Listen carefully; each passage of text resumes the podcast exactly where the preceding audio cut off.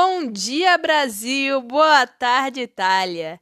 No episódio de hoje falaremos de um assunto muito polêmico: a universidade pública. A locutora que vos fala é, inegavelmente, nem um pouco imparcial. Como estudante da UFBA, a Universidade Federal da Balbúrdia, serei tendenciosa ao falar dessa bela instituição de ensino que, num futuro muito longínquo, depois de greve, pandemia, paralisação, pânico e sudorese, possa me dar o tão ansiado canudo. Você, meu ouvinte, pode estar se perguntando, mas afinal, para que eu estou pagando meus impostos a fim de que essa lambisgoia e seus colegas certamente maconheiros possam realizar orgias, farrombas e cultos satânicos? Bom, caro ouvinte, nem só de satanismo se vive uma universidade federal.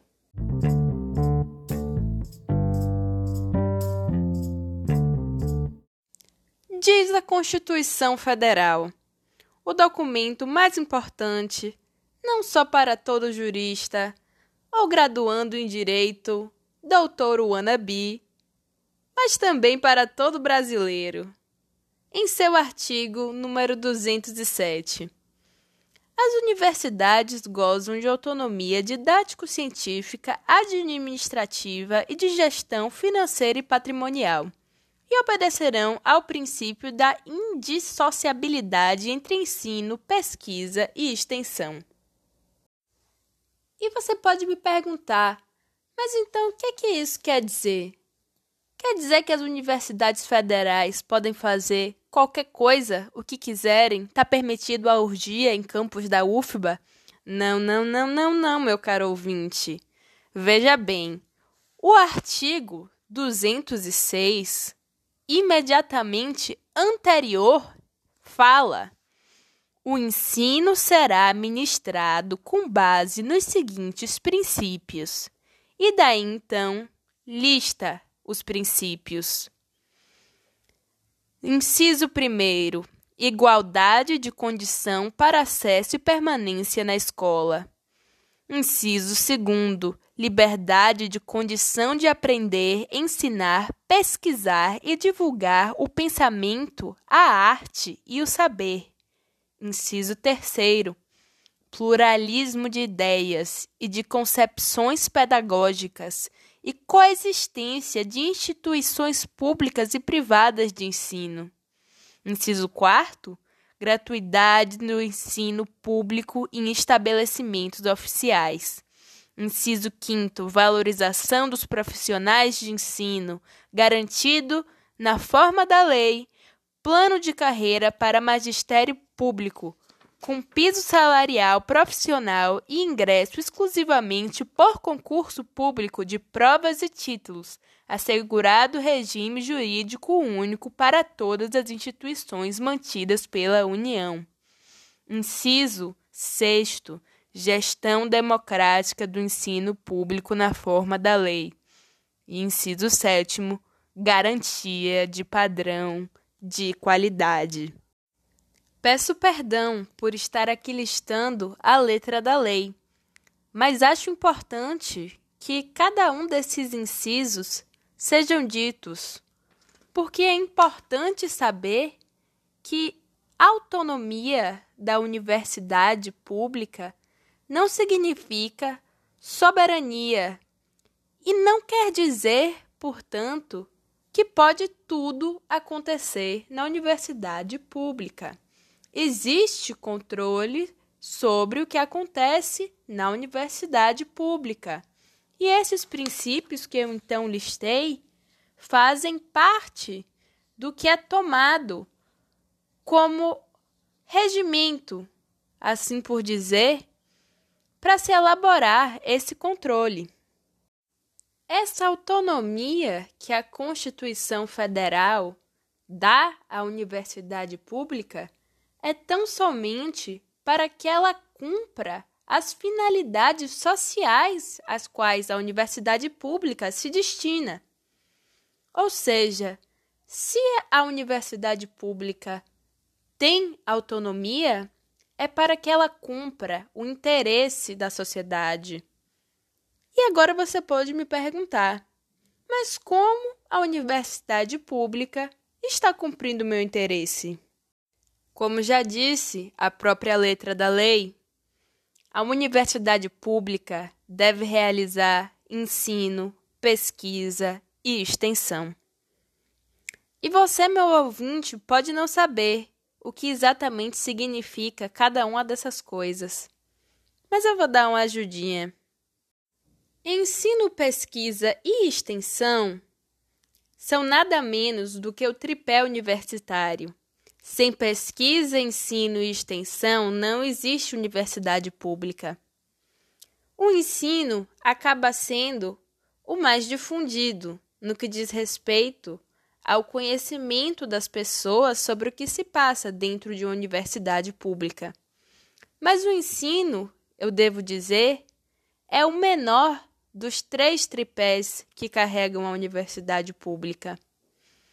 O ensino tem como sua maior função, em verdade, não o que está acontecendo dentro das salas, mas justamente quem está acontecendo dentro das salas.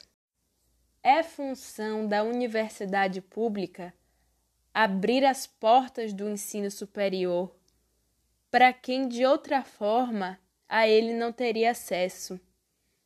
Mas essa é só uma das funções da universidade pública. Vamos falar um pouquinho de pesquisa e extensão? A pesquisa, eu acho, todo mundo deve saber mais ou menos o que é. Pesquisar, né? Pesquisa, ciência, não é? E para que a gente precisa de ciência? Eu acho um pouco interessante uma coisa que Carl Sagan escreveu em 1995. Mas que ainda se mostra extremamente relevante. Nós, como seres humanos, temos um apetite natural pelas maravilhas do universo e queremos conhecer as coisas, queremos conhecer a ciência. O problema é que toda ciência se perde pelos filtros antes de a nós chegar. A nossa cultura, o nosso sistema educacional e nossos meios de comunicação são grandes traidores. E o que a sociedade permite que escoe pelos seus canais é simulacro e confusão. Não nos é ensinado como distinguir ciência verdadeira de imitação barata, e não se tem ideia de como a ciência funciona. Vejam bem, ouvintes, que seria de nós sem a ciência? No mesmo livro, Sagan relatou uma historinha interessante. Nas palavras dele, lerei: recentemente, por ocasião de grande jantar, perguntei aos convidados reunidos, cujas idades acho que variavam dos 30 aos 60. Quantos deles estariam vivos hoje em dia se não fossem os antibióticos, marcapassos e todo o resto da parafernália da medicina moderna? Apenas uma das mãos se ergueu, e não foi a minha. No momento que estamos vivendo hoje, de pandemia mundial, vos pergunto, ouvintes, quem está a procurar por curas, por vacinas, que tanto se fala, sejam elas russas, chinesas ou o que for, se não os pesquisadores, se não os cientistas? E direi uma coisa interessante para vocês. As 15 universidades públicas que mais produzem pesquisa no Brasil produzem cerca de 60% de toda a pesquisa produzida no Brasil. Isso não tiro das vozes da minha cabeça, ouvinte, apesar de que elas são bem falantes. Não, isso eu tiro do relatório feito sobre o período entre 2013 e 2018 pela Web of Science Group, a pedido do CAPES, que é a Coordenação de Aperfeiçoamento de Pessoal de Nível Superior, fundação essa vinculada a ninguém menos que o MEC, nosso Ministério da Educação, sem ministro, que eu saiba até o momento. Não somente isso, mas o Brasil, de acordo com esse mesmo estudo, é o 13º país no mundo que mais publica artigo científico, que mais produz pesquisa. O Brasil não nos dá vergonha em quantidade de produção de pesquisa. E se não nos dá, é por causa das universidades públicas. A ciência é demorada. Carl Sagan falou: a ciência prospera com seus erros, eliminando-os um a um.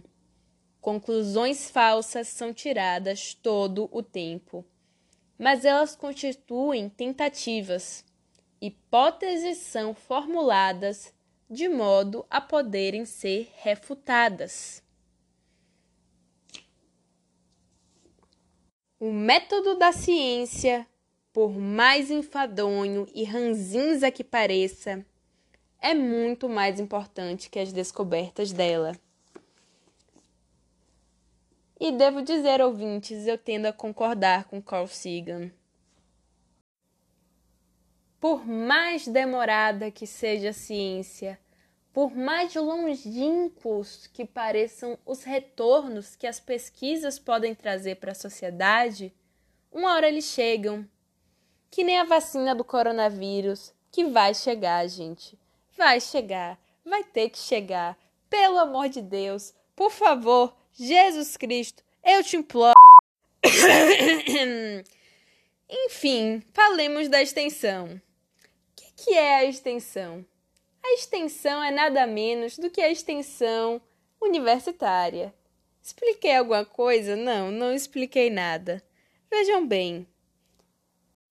No que se trata de extensão, serei um pouco limitada com vocês, porque só tenho conhecimento mais amplo das extensões que funcionam na minha casa, no meu lar, no meu inferno pessoal, a Faculdade de Direito da UFBA.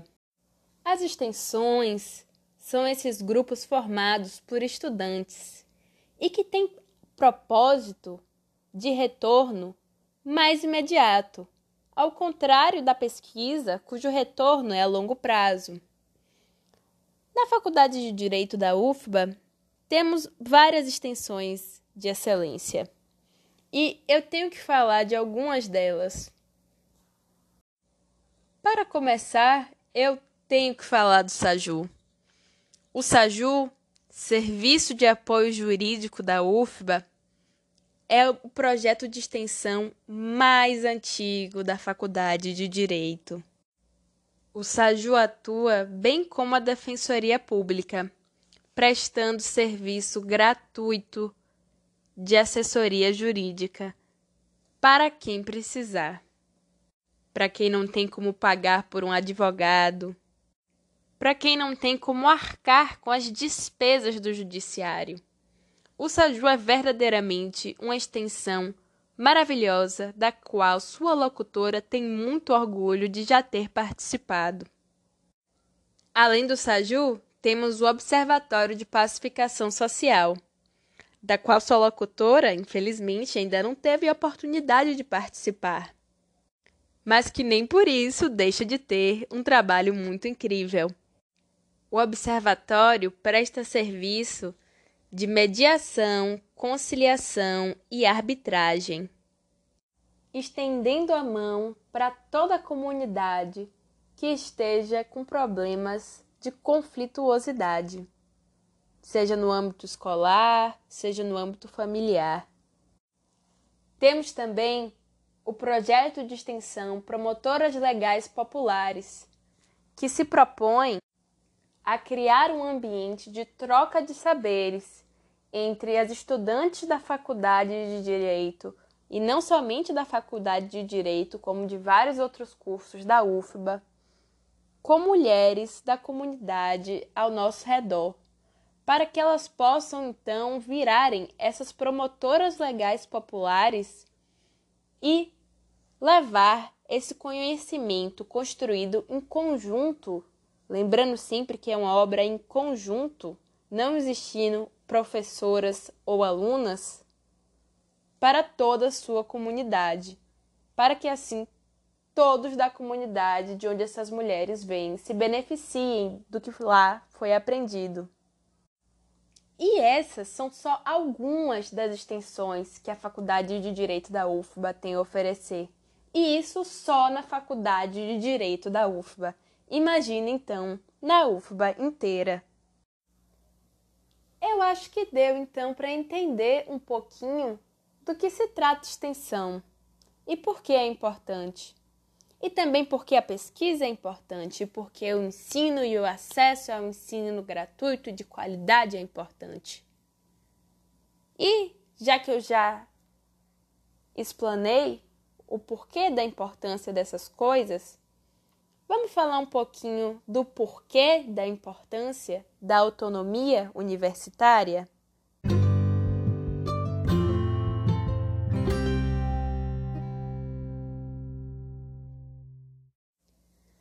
Bom, apesar das performances visuais peculiares, assim por dizer, que os estudantes de teatro ou de belas artes possam estar aprontando por aí, nada contra, gente, eu adoro vocês.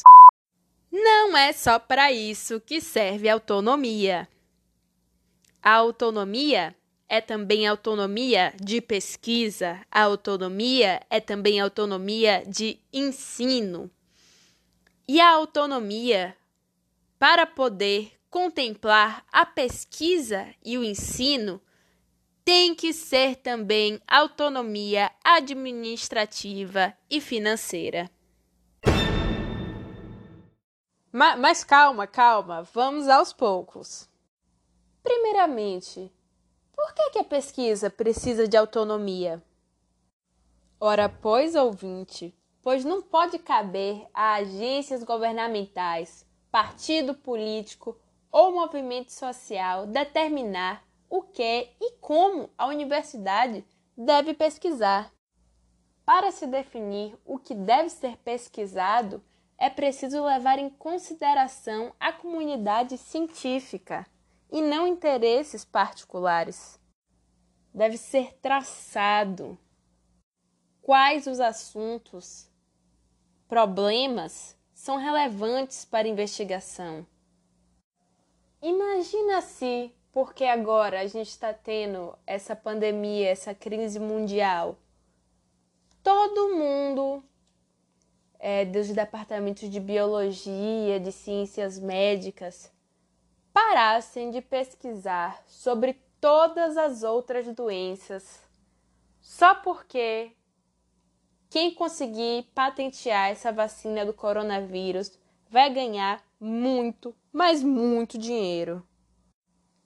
E aí, como é que fica a gente com a dengue aqui em Salvador? Como é que fica a gente com a zika aqui em Salvador? Como é que fica o combate ao Aedes aegypti? Tudo isso são problemas locais para a gente. E certamente não vai render nenhuma conta bancária multimilionária para quem conseguir resolver.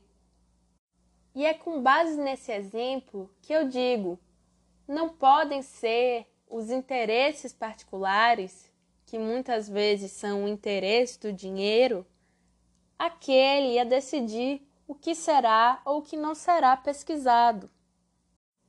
Puxando a carroça agora para a autonomia didática, Ela consiste basicamente na liberdade de ensinar e aprender. É a liberdade da universidade pública de decidir qual conhecimento é relevante para ser transmitido. No entanto, esse campo acaba não sendo tão autônomo assim. Veja bem, o Estado define um currículo mínimo. E esse currículo mínimo considera quais são os cursos relevantes e qual o conteúdo que eles devem abarcar. O Estado faz isso para, de certa forma, tentar supervisionar a qualidade do ensino. No entanto, há muitas controvérsias se, de fato, esse currículo mínimo é eficaz em fazer o que propõe. E, bem, de qualquer maneira, tenho que bater o meu pirão e dizer que, com todos os seus defeitos, a UFBA foi considerada, em 2020, pelo ranking universitário da Times Higher Education como a 28ª melhor universidade da América Latina. E isso não é para qualquer um, não. Agora vai começar a parte polêmica. Só o início. Autonomia administrativa. Te questiono, ouvinte. Como irá a universidade pública admitir alunos, ministrar seus cursos e realizar suas pesquisas, por exemplo, sem ter liberdade de se auto-organizar? E digo mais. Cada universidade pública é muito diferente entre si.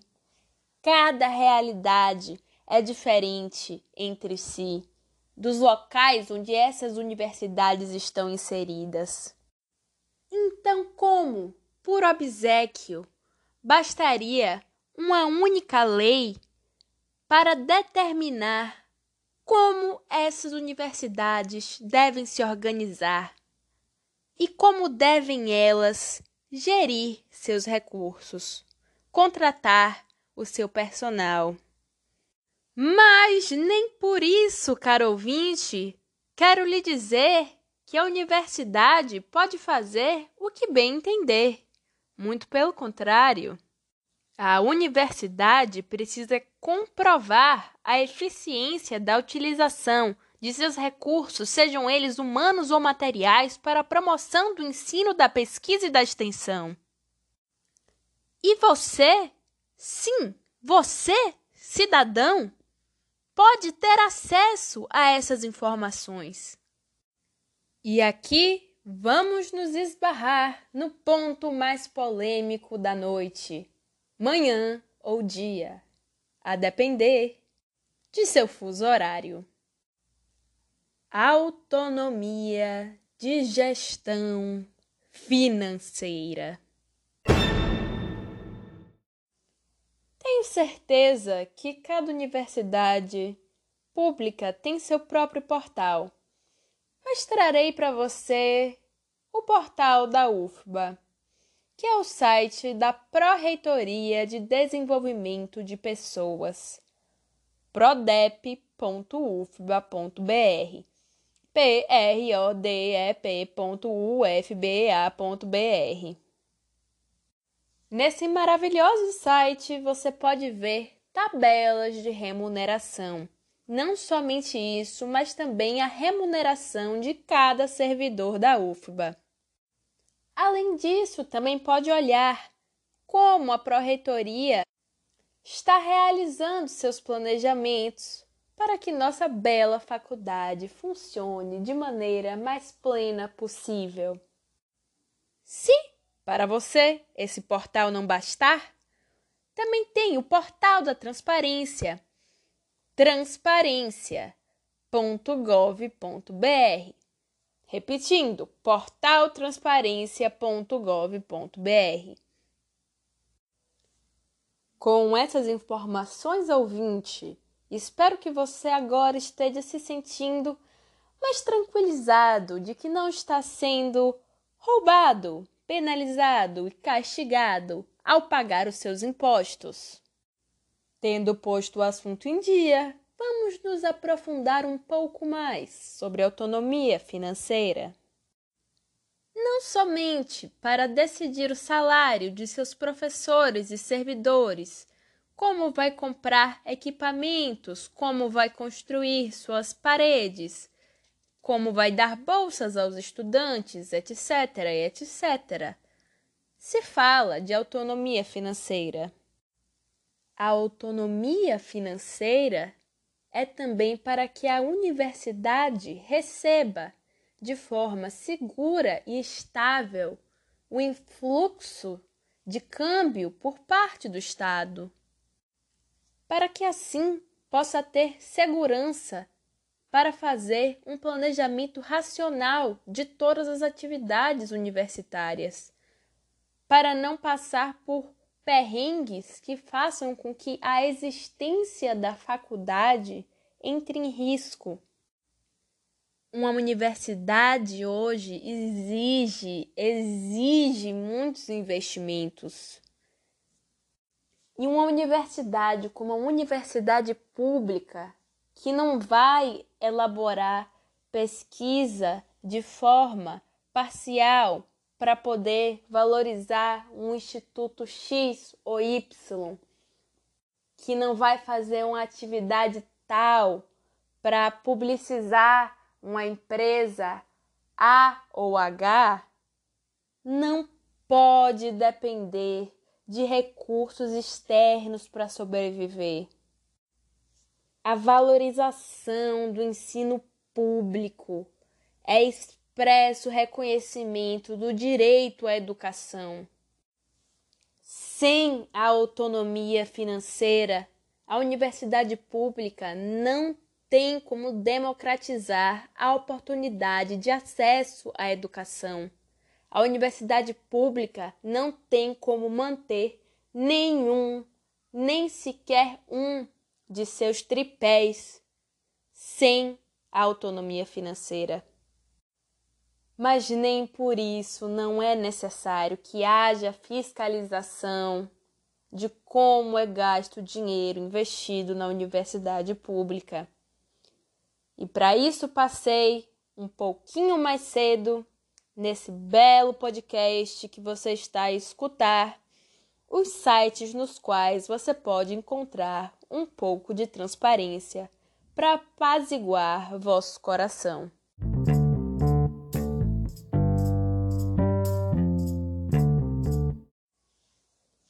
Antes que me despeça, só gostaria de dizer que universidade pública é pública, mas a universidade ser pública não significa ausência de controle público. O que há e deve haver sobre a universidade pública é a exigência de comprovação de seu desempenho, na demonstração que a instituição cumpre seu papel e função social, que é justamente o que legitima a existência dessa universidade. O limite da autonomia da universidade pública é e sempre será o interesse da sociedade.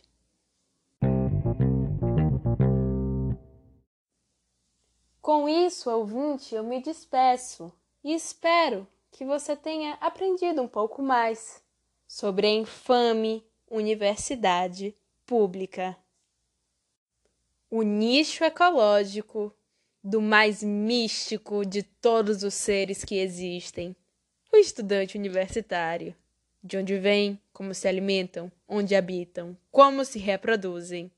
Quem sabe outro dia, em outro episódio do Fedufba Repórter. Muito obrigada.